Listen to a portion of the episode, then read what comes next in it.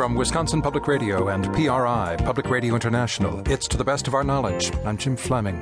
I also think that writing is a very human activity that should be available to all of us, just like we should all be able to read. We should all be able to write. Natalie Goldberg on the power of putting your life on paper. We'll meet Goldberg today as we explore the life of the writer.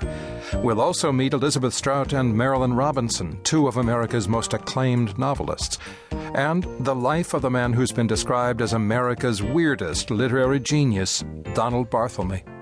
It's jazz on the page. I think one early reviewer used that phrase, and I think it's an apt one.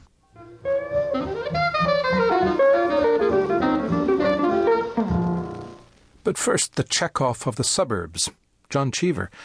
Cheever's short stories rank among the most acclaimed achievements of 20th century short fiction.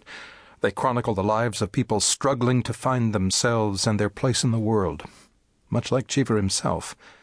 Blake Bailey is the author of the new biography, Cheever, A Life, and as Bailey tells Steve Paulson, Cheever left a lot of research material for Bailey to review he probably kept the most exhaustive record of his inner life of any writer, certainly any American writer of the first rank in the 20th century. And by that, I'm referring to his journal, which in its entirety is over 4,300 single space type pages.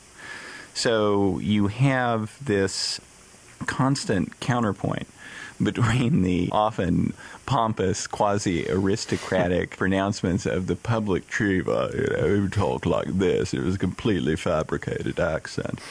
and the inner man who was tortured and terrified most of the time. What so I think that makes for an interesting narrative. Sure. What was he particularly tortured about? What he was particularly tortured about was that he was bisexual, that he had a ravenous libido, and that he was living a rather blatant lie. Cheever was born in 1912 in Quincy, Massachusetts, the home of the Adams family. 1D, not 2. I'm not referring to, you know, Lurch and those guys. Henry Adams, in his education, described Quincy as the stoniest and most glacial tidal drift in all the Puritan land.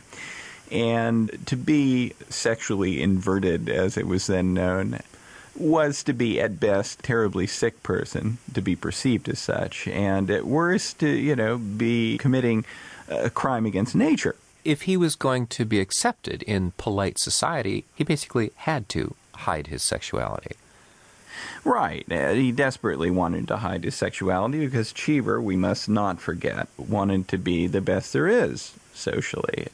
Cheever is a grand old Brahmin name in New England. Of course, Cheever's own family was from the sort of raffish, discarded branch that washed up on the south shore of Massachusetts. And his father was actually a shoe salesman, at one time a very prosperous shoe salesman, but the shoe industry and the rest of the textile industries in New England were wiped out before the Depression, actually. And the Cheevers lost all their money, and Cheever's mother had to open a gift shop in downtown Quincy. And this was an abysmal humiliation for John, and he spent his life escaping it. He spent his life reinventing himself as this Brahmin, quasi aristocratic person with a very strange accent. An accent which, you know, Philip Roth said is not even